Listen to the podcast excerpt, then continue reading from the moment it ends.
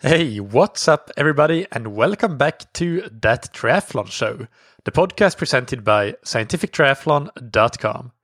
I'm your host, Michael, and this episode is a Q&A, questions and answer that uh, I will start to reintroduce. I've done a couple of these episodes before, but I will start making them a regular feature, perhaps doing one per month or so, as uh, the Tuesday, uh, sorry, Thursday episode and uh, so yeah, this is uh, this is a new thing. Definitely let me know what you think after you hear this, and if you have questions for future Q and A episodes, send them to me on Michael at scientifictriathlon.com, and that's Michael with a K.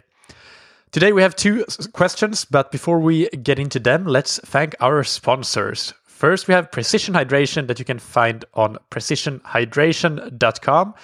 And you can go there and take a free online sweat test, which consists of just uh, nine or 10 questions that you take as a quiz. And they will help you figure out, or they will help Precision Hydration figure out how much you sweat and how much sodium your sweat contains. And then they can come up with recommendations for how much sodium you should consume during training. And this hydration plan that you get, it works regardless of if you use precision hydration products or not. So I recommend that even if you're not at all interested in buying precision hydration electrolytes, you go and take their sweat test because it is very good and it is based on they have validated this quiz with real world sweat test data where they have uh, actually tested athletes with uh, with a medical device grade sweat test machine. Anyway, that's on precisionhydration.com. I'll link to it in the episode description as well. So go and take their, that sweat test. And if you do want to buy their uh, Precision Hydration's electrolytes products, use the promo code that triathlon show, all one word, all caps, to get your first box for free. And big thanks to Roka, that is the world's premium triathlon apparel brand. They have wetsuits, tri suits, and all and the likes like sunglasses, buoyancy shorts, etc. I was just watching the uh, the ITU Grand Final on the Gold Coast, uh, watching the the replay of the women's uh, race, and uh, Roka got a podium sweep. I couldn't help but notice there. With uh, spoiler alert, if you haven't seen this, then mute me for 30 seconds or so. But Ashley Gentle won the race. Vicky Holland was second, and uh, Vicky took home the overall World Triathlon Series title for this year. So big congratulations for that. Great achievement.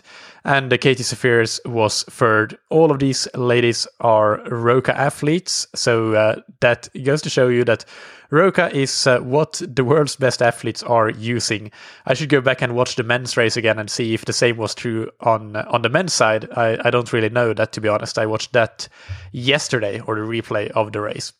Anyway, if you want to buy a wetsuit or a swim skin or something like that, then go to roka.com and use the promo code thattriathlonshow.com, all one word, all caps, and that will give you 20% off your entire order.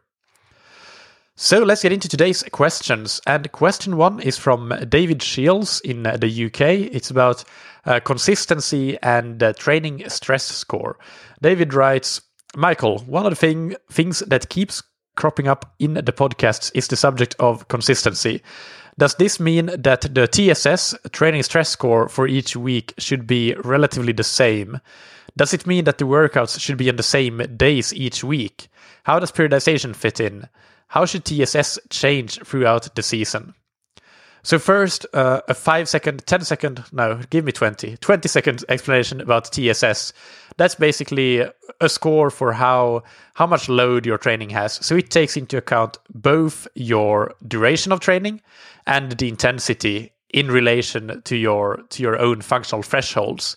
So one hour at your functional threshold power would be 100 training stress score and uh, one hour at uh, 50% would be something that is significantly smaller than that. It's not 50, but I don't remember off the top of my head what it is. But anyway, that gives you an idea. It's a way to measure training load uh, with which includes both volume and intensity, which is very useful. So I'll answer your questions, David. Uh, I'll bump a few of them together here. So, so I'll answer these ones first. Does this mean that uh, the training stress score for each week should be relatively the same? How does periodization fit in? And how should TSS change throughout the season? Okay, So this is a very interesting topic. And if you are, for example, a Training Peaks user, you have the Training Peaks premium account, you're using their annual training plan uh, feature where they can actually give you, based on training stress score TSS, how your training should develop across a season. Then you've seen all sorts of intricate patterns, and uh, you've seen the same if you, for example, read the Triathlete's Training Bible, which is a very popular book. But I have to say that I don't really believe in those patterns. Basically, what they are is like usually during three weeks, you ramp up TSS and then you go down quite significantly the fourth week. Or it might be a ramp, ramp up of two weeks and then go down the third week. The thing is that, uh, as David alludes to in the question, there is a big variation there. Uh, and that's not necessarily bad in in this case if you can actually follow something like this. But I think for most, the problem would be that you wouldn't actually be able to follow those high TSS weeks because the difference between a standard week and those high TSS weeks would be very big, and you have to do one of those big ones every third or every fourth week. So so that's not ideal in my opinion. I don't really believe in that. I believe in a more even spread of TSS, but I still believe that those recovery weeks or recovery periods should be there, but that might not mean that uh, that you go down to 50% of the baseline TSS for an entire week. That might mean a few days where you do very little low intensity training, and then that's it. Then you're fine to go back to your normal training. So, uh, so to answer your question a bit further, I do think that most age groupers could benefit from having a more consistent training stress score, training load over the course of the entire year. And uh, yes, so a more even spread of TSS. And uh, I think that what often happens for age groupers is that they have two long periods of complete stagnation or even detraining uh, during the off season. In some cases, if this detraining goes on the same way year after year, you will find that you start from the same starting point every year where you would really want to actually start from a higher fitness level every single year. So not let yourself detrain that much. And uh, that being said, it doesn't mean that your training stress score shouldn't change. For example, if you're training for an Ironman or or any key race, really, those last two to three months are going to be the most critical months of training, which means usually the most training hours and therefore training stress score bumps up in that period. And especially in the period between maybe two weeks out to six weeks out is where there can be a, quite a significant peak. So, so that's uh, to give you an idea. I, I do think that you should you should level it out across the year, but there will be periods as well where it is higher. And likewise, after your last key race, then definitely uh, feel free to take a season break of of a couple of weeks and then get back into training with a slightly lighter training load. But then I think I think at that you should quite soon actually get back to quite a normal training stress score range. And this is how you will be the most consistent and you will long term develop the most. Uh, and also, one thing that I wanted to add is that I wouldn't necessarily start from a TSS standpoint, or I wouldn't do that, to put it bluntly. Uh, I believe in having some form of intensity in training throughout the year, essentially. So, this means that training stress score correlates quite well with training volume. And uh, although a workout like 8 times 30 seconds all out power sprints on the bike with 5 minutes recovery that I might give my athletes in the very early phases of training, it uh, doesn't look very different training stress score wise from a steady ride of the same duration. Granted, so so there is uh, a difference there, but uh, or actually, what I meant to say is that that's something that you need to keep into account in your own head because TSS is not going to identify the stress that those 30 second sprints will have on your body, but they will have that, they will cause that stress. So, so I wouldn't start from training stress score standpoint. I would use it as a tool uh, to and from for your structured plan, which should be your starting point, and uh, and you can use TSS as one of the tools to manage that plan. And to make things a bit specific, I uh, dug up some data from one of the athletes that I coach, uh, Christian in Germany. Hi, Chris, if you're listening. Uh, I picked your data because you're a very good example of consistency, I believe. So, so kudos for that. Uh, the I'm going to pick the eight weeks before his goal race, the 70.3 Worlds in South Africa, and that was uh, so that was actually from the week that I started coaching him. So his average TSS was 784 uh, and uh, plus minus 135 in standard deviation. And the median was 752, so very close to the average, which is, in my opinion, a very good sign of consistency. For duration, the average was 12 hours 5 minutes, the standard deviation was 2 hours 45 minutes, and the median was 11 hours. The smallest TSS in this range per week was 628, Again, consider that his average was 784, so quite close, not a big gap. And the lowest duration was 9 hours 9 minutes, comparing to that 1205 average. And likewise, the largest values were 1104 TSS, and this was a vacation week in Austria with lots of time to train and lots of riding. And the hours for this week were 18 hours 55 minutes. So I know for a fact from knowing his training and seeing the big picture of it that this uh, this training period is uh, is a very good example of consistency. So this sort of variation over an eight week build is uh, is absolutely totally within the re- the range of consistency. And uh, and I wanted to just basically calculate these standard deviations for myself as much as anything to to get a, an idea of uh, what sort of standard deviations etc median to to average discrepancies we see when an athlete is consistent. And then that can give some benchmark when when you look at your own training. And this will give it to me as well in the future and the, the second part of your question does it mean that the workouts should be on the same days each week um, no uh, i don't think you can be 100% consistent have uh, like top marks for consistency without doing that but I do think that there can be benefits to having that weekly routine. But this really depends on the individual and the circumstances. So, uh, so if the rest of your life uh, does follow somewhat of a consistent weekly routine, then uh, I would recommend that, if possible, following following a similar training routine each week but uh, if that's not possible, if you need to adapt your training more around work and family, then don't fret it. There's no harm in that. That's what you should do. And it's not something that I would consider at all a lack of consistency, having to move things around. So, hope that answers your question, David. Next one is from Philip in Germany. And he writes, uh, Dear Michael, thank you for providing so much useful information. Uh, let's go to the question because this is a long email.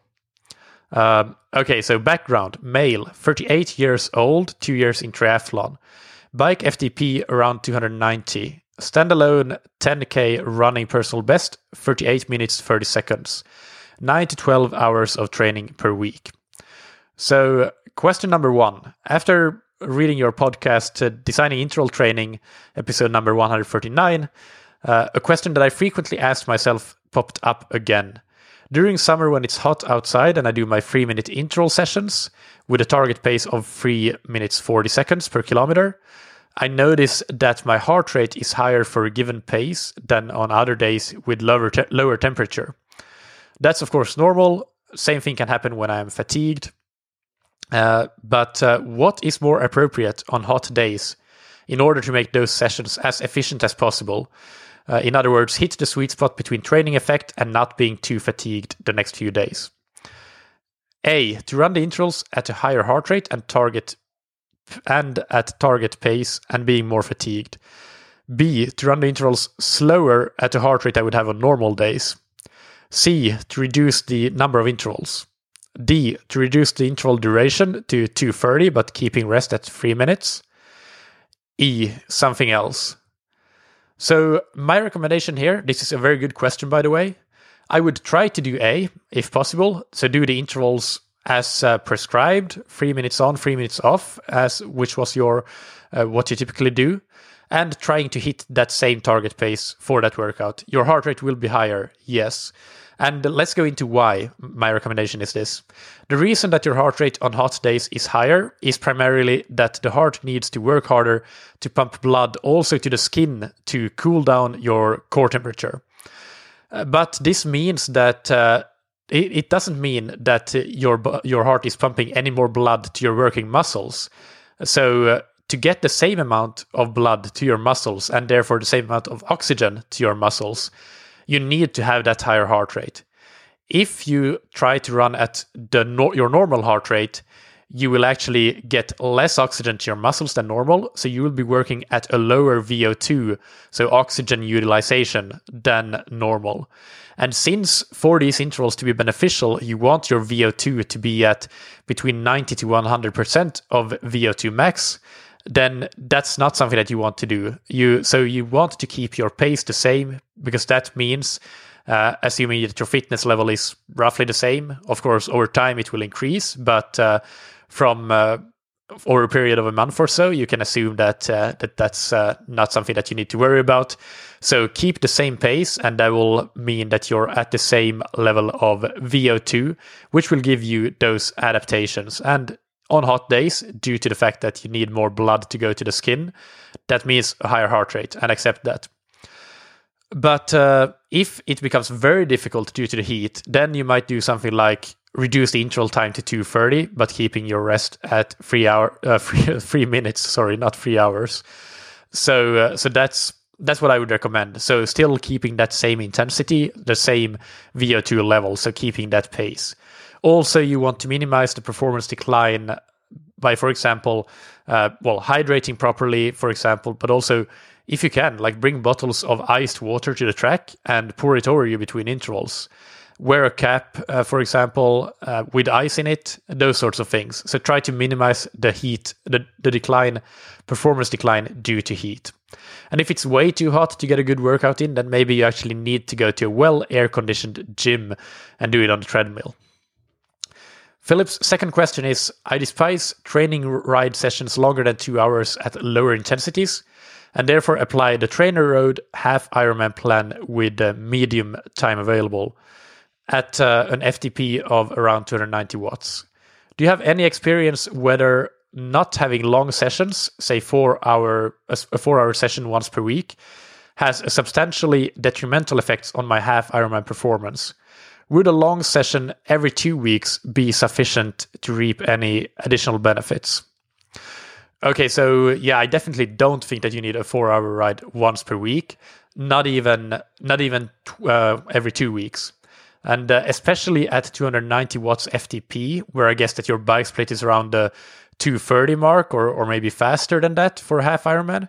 Uh, it's uh, it's not something because you're already like when you hit that 230 mark, you have already done the the race duration essentially. So I do think it's very useful to sprinkle in over distance rides, like four hours, maybe even five hours sometime, a few times, let's say three to five times during the base phase of training. So perhaps one per four to six weeks until you're two months out from the race, at which point you will mostly be doing uh, more race duration, but also higher intensity, race intensity, or even higher rides. So, so for example, for my more advanced athletes, which I would consider you with a 290 watt FTP for sure, the long rides for 70.3 training is typically around three hours, sometimes 2.5, sometimes 3.5, but uh, re- very rarely more than 3.5 uh, especially not in the last eight weeks or so before the race. But they do have intensity, and uh, and that's what we build. That's how we get in overload. Uh, so still, that three hours is a bit longer than the two hours that you uh, prescribe that you uh, describe.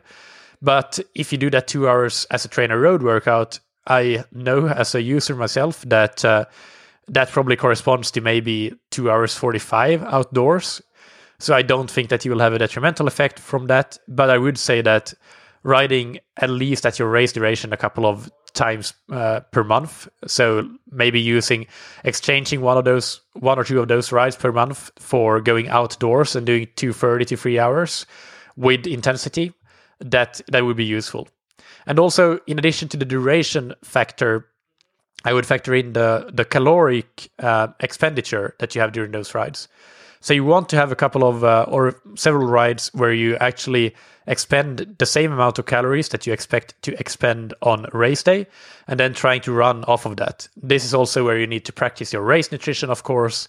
So, so that probably means at least 2.5 hours, but probably three hours or so because you don't want to race in training. So do an all out 2.5 hour time trial in, in training usually. So maybe you can do that. I'm not saying that it's a bad idea to do it once, but but it's not something that would be a regular uh, feature in your training.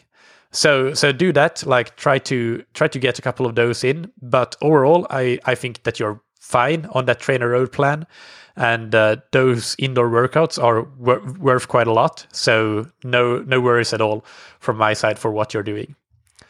Okay, last question from Philip. My run training involves 20 kilometer long slow running, uh, 5 15 kilometer pace, 10 to 12 kilometer slow to moderate running, 5 minute pace per kilometer, and interval sessions, 340 kilometer pace. None of them are spent at a pace that I will apply during my half Ironman, which is roughly 4 minutes 30 per kilometer. From a physiological standpoint, do you believe it is important to have runs mimicking the half Ironman pace? Great question. Uh, it made me think. From a physiological standpoint, I don't believe that we can say it's either important or unimportant. We really don't know, at least if we talk from a research scientific background. From an anecdotal standpoint, I do think that over the course of the whole training year, it is beneficial to have had periods where you focus on uh, on all different parts of the intensity spectrum. So all the way from your zone 5 340 intervals but also including that zone 3 half marathon or half Ironman marathon. Half marathon in 70.3 racing. I don't know how, what to call it. Uh, that sort of intensity. Uh, so so having a period focusing on that and that would usually in my opinion best be placed as the last focus period before your key your goal race. Uh, so that is uh, that is my opinion. That over the whole year you want to include that, but you don't necessarily have to have a lot of that.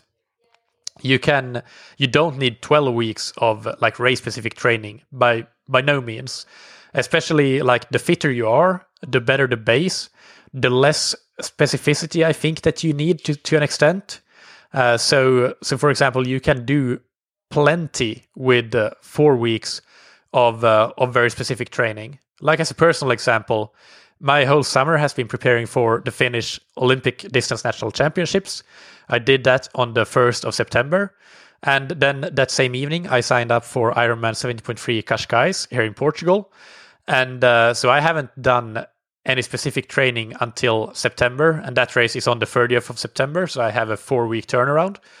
But uh, I'm now two and a half weeks into that build and uh, yeah, two and a half weeks. So I have one and a half week left until the race, and I already feel that the training I'm doing now, I'm I'm really starting to to absorb it well and feel quite well prepared for that half Ironman because I have a really good base fitness.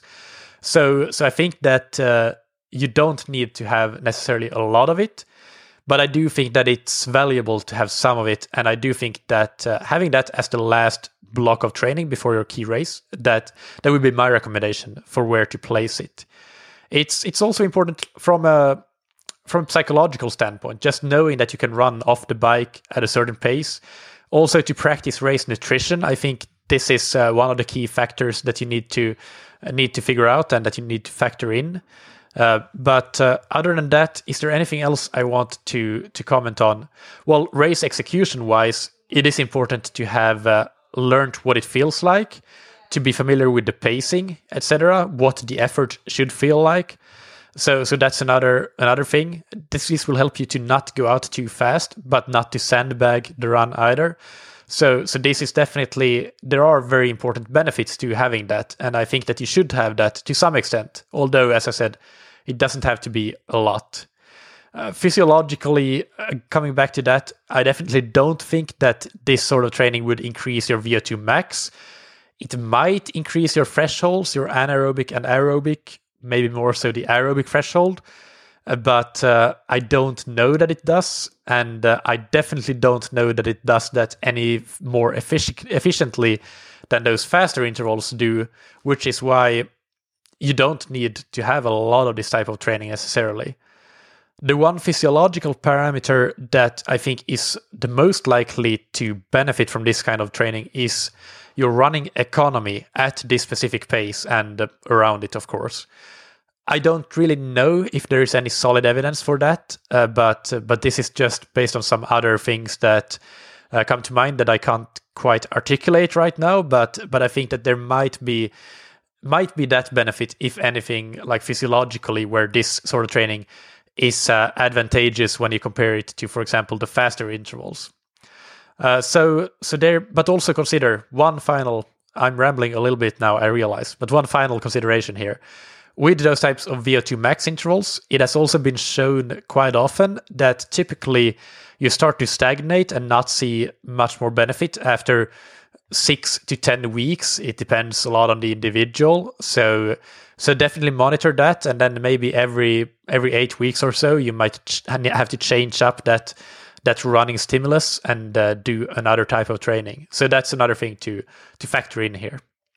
All right, I hope this helps, Philip. And uh, that's it. That was the second question. These were two quite long questions, but I hope that you've enjoyed it and found it useful. I have one thing that I want to announce. A lot of you have already seen it if you're on the email newsletter or you like Scientific Triathlon on Facebook. But that is that I have finally launched my strength training program on Training Peaks. I talked a lot about it in the strength training episodes that I've done especially episode 81, the triathlete's strength training formula, and how I use it with the athletes that I coach and I use it myself. But I've it's gone through a couple of major iterations and uh, a lot of minor tweaks. And uh, but now finally I have put it up for the public, so it's available for purchase on uh, Training Peaks for now, and uh, it will be available later as PDF versions within a month or so. And anybody who purchases through Training Peaks will also get those PDF versions for no extra cost when it's ready, by the way. But and and you can use this program with a free Training Peaks account, so uh, there's nothing stopping you from from buying them on Training Peaks, even if you want the PDF versions at a later point. But uh, yeah, so so when I first announced it on the newsletter and the Facebook page, I announced a launch promo of 60% off this program until Sunday, the 23rd, for all the followers and subscribers that I have. But then I, I realized that uh, that I didn't have, I had already recorded episode 147, so the Monday's episode on the podcast. So I wouldn't be able to announce it on on a Monday podcast episode until after the 23rd, basically, so the 24th. So that means obviously this one comes out before the 23rd of uh, September, but uh, regardless, I've extended that uh, launch discount to the to Sunday the 30th of September, so you can get 60% off, which brings it down from $49 to $19, I think, with the discount code launch, and that is all capital letters. And there's a link in the show notes and uh, or in the episode descriptions or you can just go to scientifictriathlon.com and from the training plans drop down menu, you just click strength training and you'll get right to that training plan. If you have any questions about it, you can email me. But uh, yeah, this is. Uh, uh, I'm really proud of this work, and uh, it's uh, been very well received so far. A lot of people have have already already started using the program. So I'm very happy with that. And uh, if you want to do that, definitely go ahead and get it now while it's uh, available for that 60% discount, which is which is quite a good good launch discount, I think.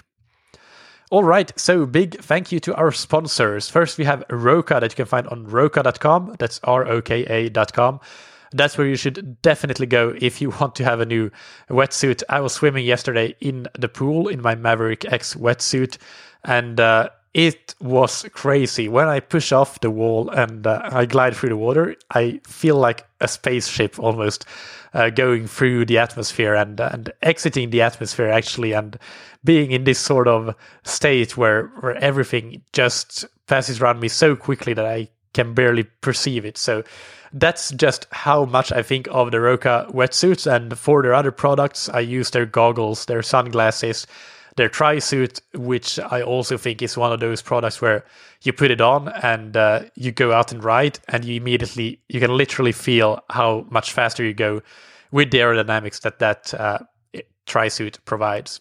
So anyway, any shopping that you do on Roka, you can get 20% off your entire order when you use the discount code that triathlon show, all one word, all caps.